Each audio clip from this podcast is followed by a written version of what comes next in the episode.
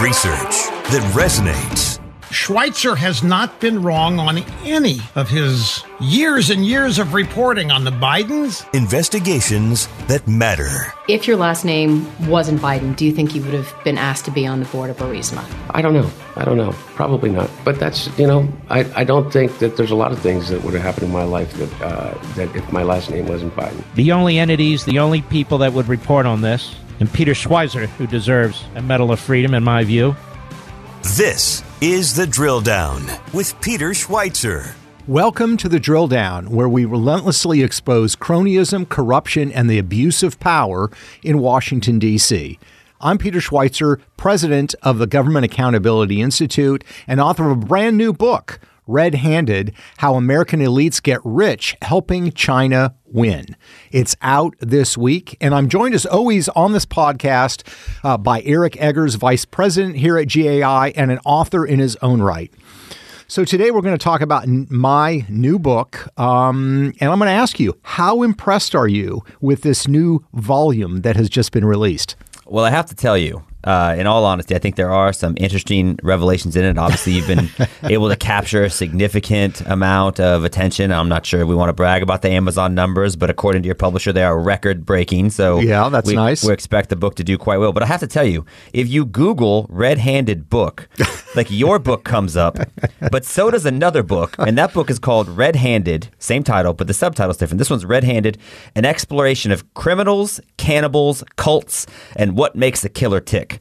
Are you serious? So right away, your book is automatically underwhelming. It's already the least interesting red-handed book I book know. I've seen. We've got espionage, we've got self enrichment, we've got But do you collaboration have with the cannibals? We do not have cannibals. You don't have but I- cannibals. you don't have cults. well, I have to check that chapter on Silicon Valley again. There may be cannibalism in there after all. Well, that's an excellent segue because there are some interesting and I guess potentially more relevant to global socioeconomic policy uh, revelations in here. And so one of the things I'm excited to do in this podcast is uh, since you've been you know doing all these softball interviews with Sean Hannity and everything else, like today I'm going to be assuming the role of like Greg uh, Stephanopoulos circa 2015. You know, Uh, George Stephanopoulos. George, you George do, Stephanopoulos. You, you do share the same uh, physical stature as George Stephanopoulos. uh, but not the same bank account, unfortunately.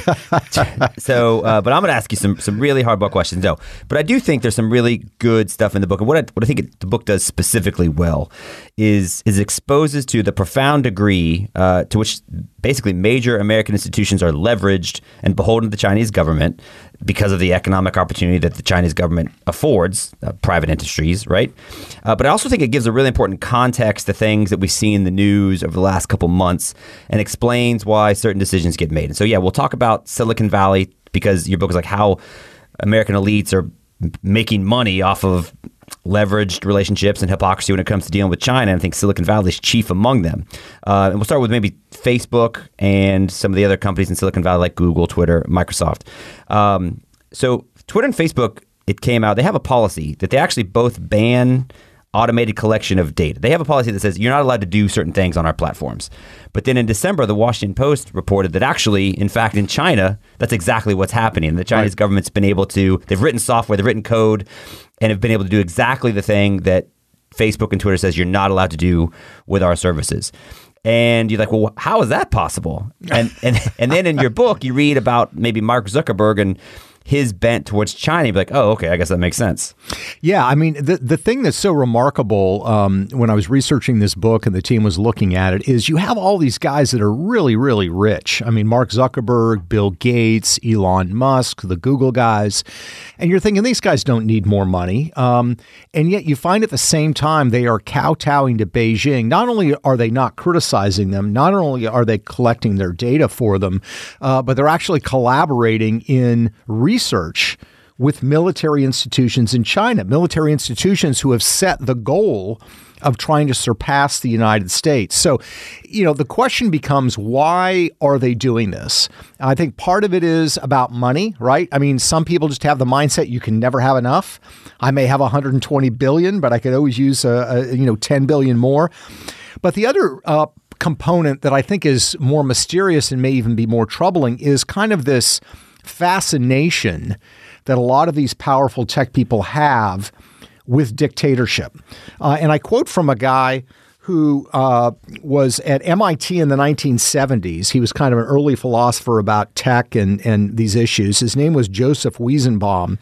And he wrote in the 1970s about the lure of power through technology. And this is what he wrote. And I think it's so apropos. In the 70s, when like technology was like a blinking green light on a screen. Right. Whoa. Those, those card readers, exactly. those card readers or the little DOS thing on the screen. But I mean, I, I just think it so accurately represents the mindset. Um, Um, he said, quote, no playwright, no stage director, no emperor, however powerful, has ever exercised such absolute authority to arrange a stage or a field of battle and to command such unswervingly dutiful actors or troops. The computer programmer is the creator of universes for which he alone is the lawgiver. And his point is they get to construct their own universe. And does that, I think it does, transfer into their view of how the real world and politics sh- should work? And I think it does. And I think they're attracted to China's model. Well, and your book actually contains a multitude of examples of just how attracted and fascinated they are. Like if you know you're a basketball fan, we're over here. You know, you might wear the jersey of your favorite basketball player. For you being a Seattle guy, you might have had a um, Shawn Kemp. Shawn Kemp or like a Dennis Johnson back Yep. in the day, right? Yep. To keep it with the 70s. Uh, but the Tech Titans, they're wearing like President Xi jerseys. These guys Right. are, are giant fans. But it is interesting the thing you said about the technology. I never thought of it, but guys in tech and the idea that they're dictators. When we produced that film, The Creepy Line, which talked about Google and Facebook specifically, I mean, one of the frames is they control what you see, right? Right, They, right. So it is a form of dictatorship if you think about it. Like they have absolute control and power over the experience of the user. Right, exactly, and and that is an all-consuming power, and they believe that they're benevolence, uh, and they, they, in a sense, think Xi is benevolent. So in the book, I quote uh, interviews that Bill Gates gives when he's in China, and he talks about President Xi. Now, remember, Xi's the guy who set up the prison camps for the Uyghurs. Yeah. Xi's the guy that throws political opponents in jail and has them tortured. Uh, Xi is the guy that hid from the world that COVID uh, was out um, and let it spread without sharing it with the West. You're about he- to get us banned on Spotify. Bro. yeah, I mean, he is just he is just a bad actor, and yet you look at Bill Gates. He goes to China and he says, "Oh, I, you know, President Xi, he works so hard for the Chinese people." yeah. Um, Bill Gates is actually a technical advisor. Uh, to Xi. Oops. And yeah, exactly. and you're wondering what what is the disconnect here? What are they not seeing that the rest of us are seeing? And I think it's they're blinded because Xi says, "Oh, we need to combat climate change. Oh, we need to worry about population growth. All these issues that are important to Gates." And as one tech guy put it, you know, Xi knows how to get things done. Well, yeah, dictatorships give you that advantage to get things done, and I think these tech titans are are attracted to it. Well, they're, they're attracted to it, but they also have to be attracted to just the Chinese market, right? I mean, I know we, sure. we- and you have examples in your book that we'll talk about, I think, in a subsequent podcast. Um, but everybody remembers what happened with the NBA a couple of years ago when Daryl Morey, then the general manager of the Houston Rockets, tweeted out about Tibet, Right. and what happened was, you know, the, the China like freaked out, Right. and they there was some very real concern when NBA teams were over there and like, wow, how come it's like such a big deal for an NBA person to say anything critical of China until you realize that there are actually more English speaking NBA fans in China Yeah. than US citizens. Yeah. So we're talking about different economies of scale. So it, it's got that's got to be part of the Oh, absolutely. The the lure of the market. But but here's what I would say. I mean, if the NBA stuff is terrible, and we talk about LeBron James and his deals in the book. That's terrible. Where you know they're censoring people to be critical of China. When you look at the tech titans, it's even worse. Not only are they censoring and not saying critical things about China, they're actually working with the Chinese government in a way that benefits them militarily. So just one example: Mark Zuckerberg. He and Google get together and decide in 2016. This is gonna- wild, by the way. I did not know this. yeah, they, they decide in 2016 they're going to create something called the, the Pacific Light Cable, which is going to link uh, computers in Hong Kong to those in San Francisco. You know, what could go wrong? And of course, these are very smart tech guys. So they hire a Chinese company to do this that is linked to the Chinese military. So pause. Just think about this for a second. We're like we were going to connect right. the United States and Yeah. San Francisco, the Bay Area specifically, with China Yeah. via an underground telecommunication cable. That's exactly So, like, right. what could go wrong? Exactly. What could go wrong? And of course, what happens is the U.S. Justice Department, the FBI, everybody looks at this. And in 2019, they tell them no. You can't do this because it creates, quote, unprecedented opportunities for Chinese government espionage. Now, you and I, I have very little tech savvy. You have a little more than I do. Thank but, you. but the but the point is, you know, Google and Facebook had to know this. I mean, it's not like some bureaucrat at the FBI figured this out and and they're like, "Oh my gosh, we better not do this." You know, in Silicon, we better not do this because it's going to lead to spying. They knew this, but they didn't care. Yeah, counterpoint. Google knows like when I'm going to turn right on a street and They where do. I'm going when I leave my house. Like they know when I'm coming to work and they know when I'm going to church, right? Right. Like I get these Right. notifications. Right. They know so much about us.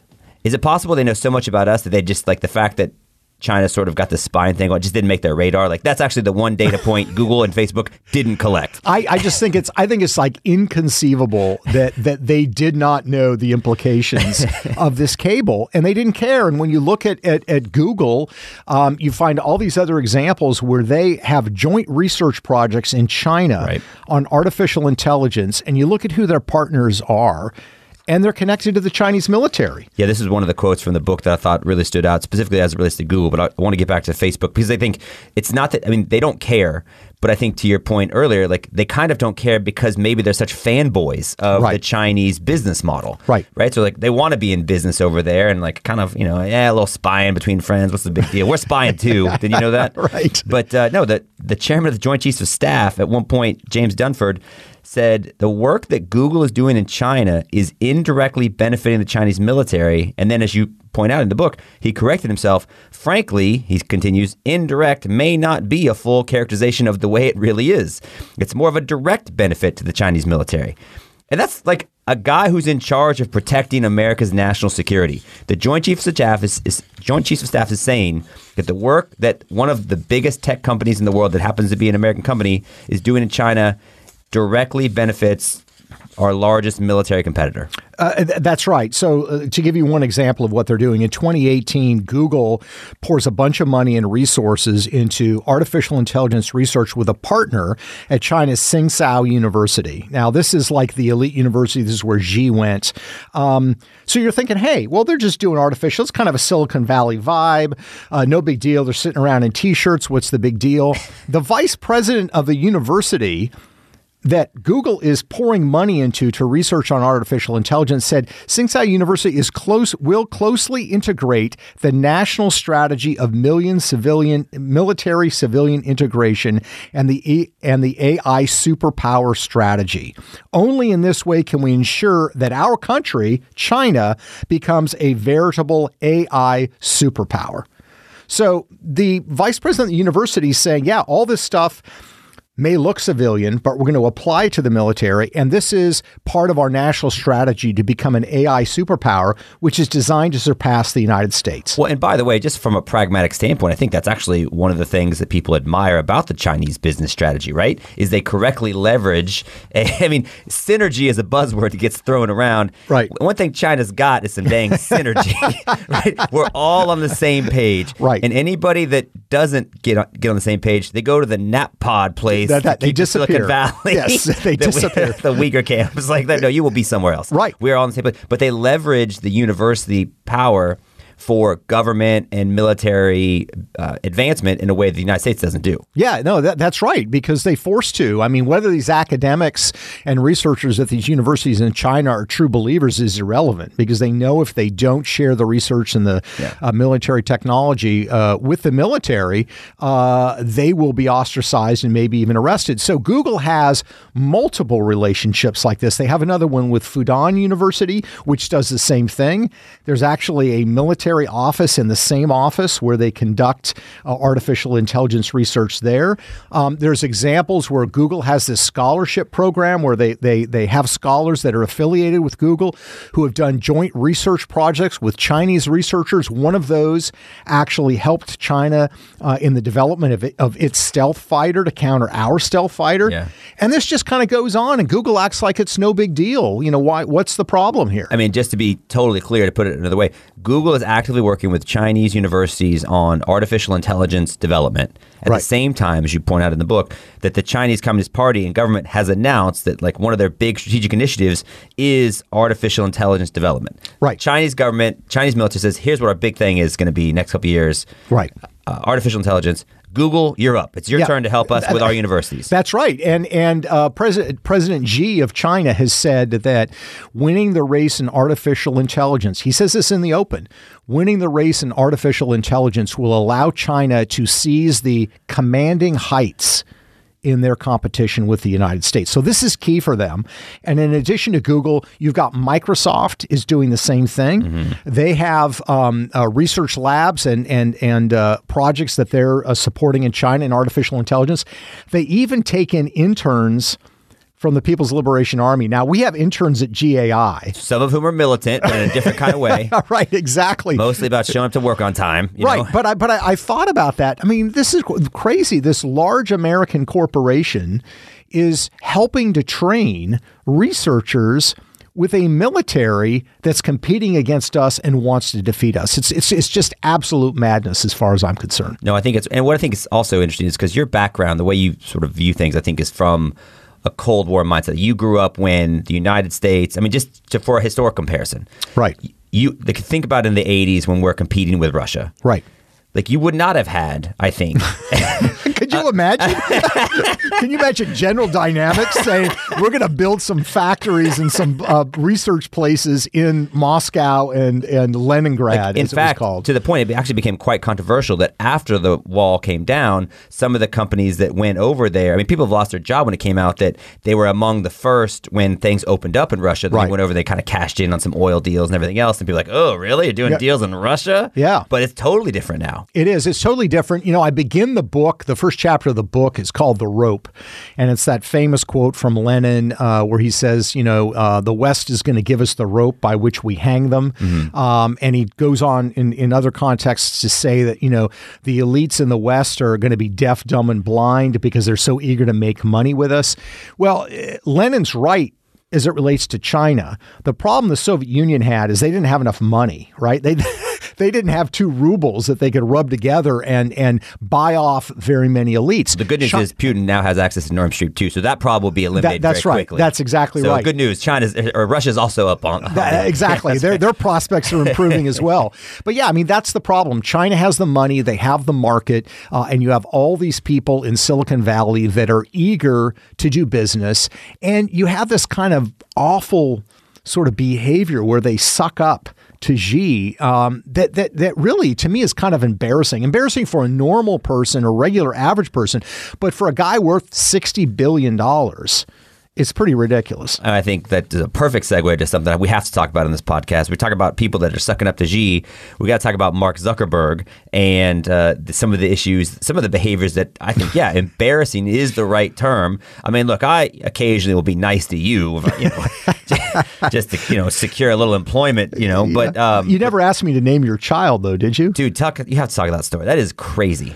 Well, so uh, you know, it's the White House uh, state dinner for China in 2015. Uh, Barack Obama's president, and he has President Xi over, uh, and Mark Zuckerberg, um, you know, in total suck up mode, uh, goes up to Xi at the state dinner. Now, uh, Zuckerberg's wife is ethnically Chinese.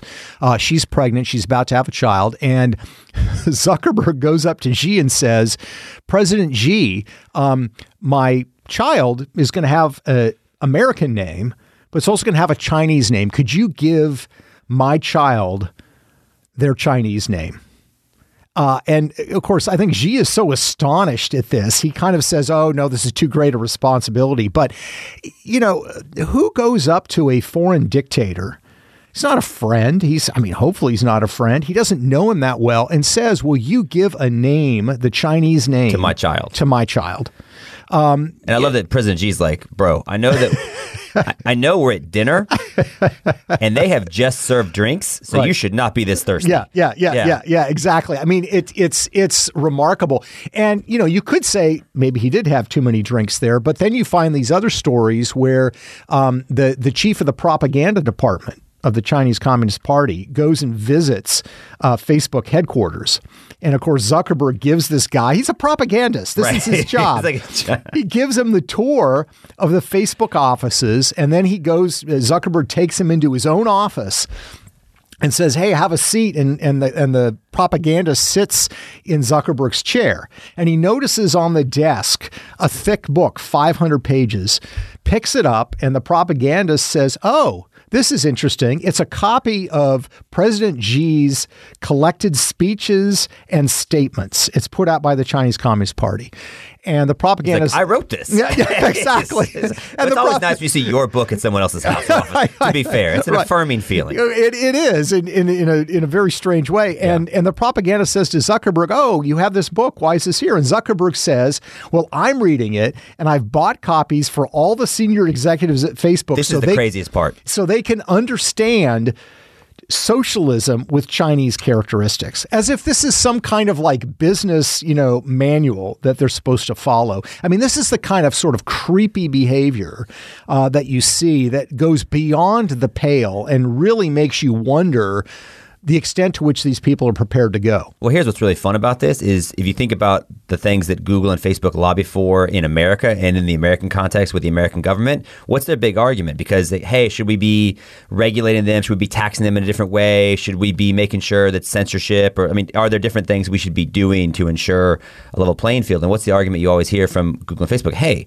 we're private companies. You know, it's Right. free market. We Right. want we should just be able to do the things that we want to do. It's not the appropriate role of the government to be interfering with us, intervening, and Right. doing anything that we need to do.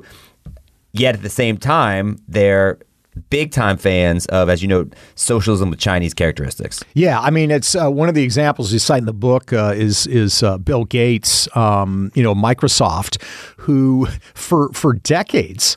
Uh, insisted that China, no, China uh, can't censor and won't censor people in their own country. I mean, he gives a speech at Stanford University to these students and says, no, no, no, it's not possible. They'd have to have a person next to each computer user. And within a year, of course, they built the, the so called Great Wall, Great Digital Wall, to censor things.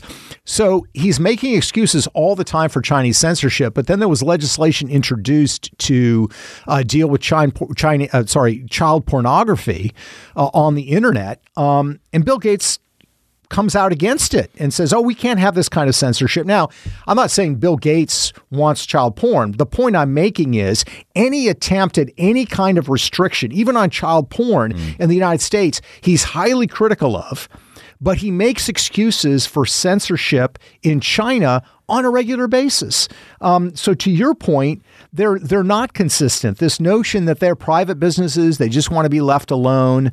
They're very happy to uh, be manipulated and used by the Chinese government as long as they can get access to the market and there's something in it for them. Well, and that's not the last aspect. It's certainly not the last aspect of the hypocrisy that you expose in your book, Red Handed, which again is out this week, and we encourage anybody to, to take a look at it. But but the Silicon Valley companies specifically, like Google, like Twitter, like Facebook, I mean, they are among the leaders in pushing progressive social values. I mean, Right. there's no doubt that where they stand, and to the point where they'll censor things if you can share an opinion that might not be considered politically correct. There's been Right. examples of that. Uh, they, they clearly have taken hardline stances on liberal social policies. But when it does come to uh, any discussion about human rights violations in China, um, not only are they silent, but there's been reporting recently, I think, it- from BuzzFeed and from Vanity Fair, that they're actually direct beneficiaries Right. of the human rights violations that occur in China with the Uyghurs because these they all have products that are manufactured by this labor. Yeah, uh, you you have the labor component. Uh, you also have the fact that um, uh, the the big tech companies work with Chinese companies that are involved in censorship, so they're they're they're picking up knowledge. And you're right. I mean, Silicon Valley uh, firms tell us all the time that they are about enlightenment. They are about improving our lives. Remember, Google for years their their motto was "Don't be evil." Right. Um, so they, they have always elevated themselves as not just these greedy corporations, and so they talk about things like Black Lives Matter and other issues, which is certainly their right to do. The problem is when it's really going to cost them something, right? You're not if if if you come out in favor of Black Lives Matter or some of these progressive uh, causes, let's say gay marriage, you're really not going to pay a price. You're nobody's going to come after you. well, at my house at Thanksgiving, you might. we got But- some very angry people. yeah, but it's you know, but it's it's the sort of thing that that it doesn't have a price. The thing that's really going to cost them, that really would demonstrate that this is not just a PR campaign uh, pretending that they're a more elevated company, would be if they came out and condemned human rights abuses and other issues in China. But they're not going to do it uh, because they're too attracted to the market, and I would argue they have a certain uh, a respect for the quote unquote efficiency of dictatorship. which China only demonstrates more regularly every time that they do block out, blackout, censor, come down hard on anybody that does vote. I mean, that's where the NBA example I think is so relevant. We'll talk about that in a future episode. But um, no, I think Peter, you know, you asked me how impressed I was with the new book. It's a solid, you know, it's pretty, pretty impressive. Yeah, well, that, that that's that's high praise coming from you. Yeah, I, I- I do it begrudgingly because I'm dead inside. But the uh, but it, but you did say. I mean, I guess we'll sort of just close with this. Um, you've teased before, and you've said now in a few different interviews that the research you've done for this book was the scariest yeah. experience of your investigative journalism career. And I guess just tell me and so tell our listeners as it relates to Silicon Valley and to the extent that the Silicon Valley and big tech companies are representative of all the other American elites whose relationships with China you expose in the book. Like, what's the scariest thing about it? The scariest thing about it to me is the scope. Um, there certainly are people in Silicon Valley, Wall Street, and Washington who see China and the threat that China poses, the fact that they want to replace us as the world superpower. But I got to tell you, there are all the big names in Silicon Valley Bill Gates, Mark Zuckerberg, the Google guys, um, all hew to this this sort of pro Beijing line. You go to Wall Street, uh, the biggest uh, fund managers, BlackRock, Blackstone, the largest hedge fund, they all hew to this line uh, that is pro Beijing. And you look in Washington D.C., uh, whether it's the White House, whether it's Capitol Hill, people from both political parties, you have this very powerful constellation of individuals who have decided to essentially throw in their lot with Beijing. It's good for their business, it enriches them, uh, but it also provides other benefits. And that's what's scary. It's the size and scope of it, and the fact that you're dealing with the most powerful people in the three most powerful institutions in America, which is Silicon Valley, Wall Street, and Washington, D.C. And they're all uniform in their obedience and fealty to this existential and legitimate threat to America's sovereignty. Yeah, I mean, they, they all uh, espouse um, this idea that if we just keep giving them uh, our dollars, we keep giving them access to technology, they'll become more like us. They've been saying that for 30 years. It's not the case. China's more repressive now than they were 30 years ago. And guess what? China doesn't look more like us. I would argue, in certain respects, we're starting to look more like China, especially when you look at some of the big tech censorship that's going on today in the United States. I'm only upset that you said that because I was going to say it and you just stole what I thought was a great point, and I was going to tweet it out, you know. But I guess you can have it, just like you get all the good lines in your book. Peter Schweizer, uh, this one's going to be a monster, and uh, but we, I think. It's not just you. We have a whole team of people that work here that did a lot of research on this. But I think um, no, it's awesome, and I'm excited for you, and I'm excited to see the very good work that our entire team put together. But I think um, it's a very important story. It's not just important nationally. I think you could argue it's important internationally, and so we're very appreciative and excited by the big response it seems to already be getting. Well, thank you very much. Um, I appreciate it. Uh, sounds like Red Handed has passed the Eric Eggers test. That's right. Which is which is quite hard to do. Uh, thank you for joining us on the podcast. We'll be discussing uh, Red Handed on future episodes as well. If you're interested in our other podcasts, you can go to thedrilldown.com. Thanks so much for joining us.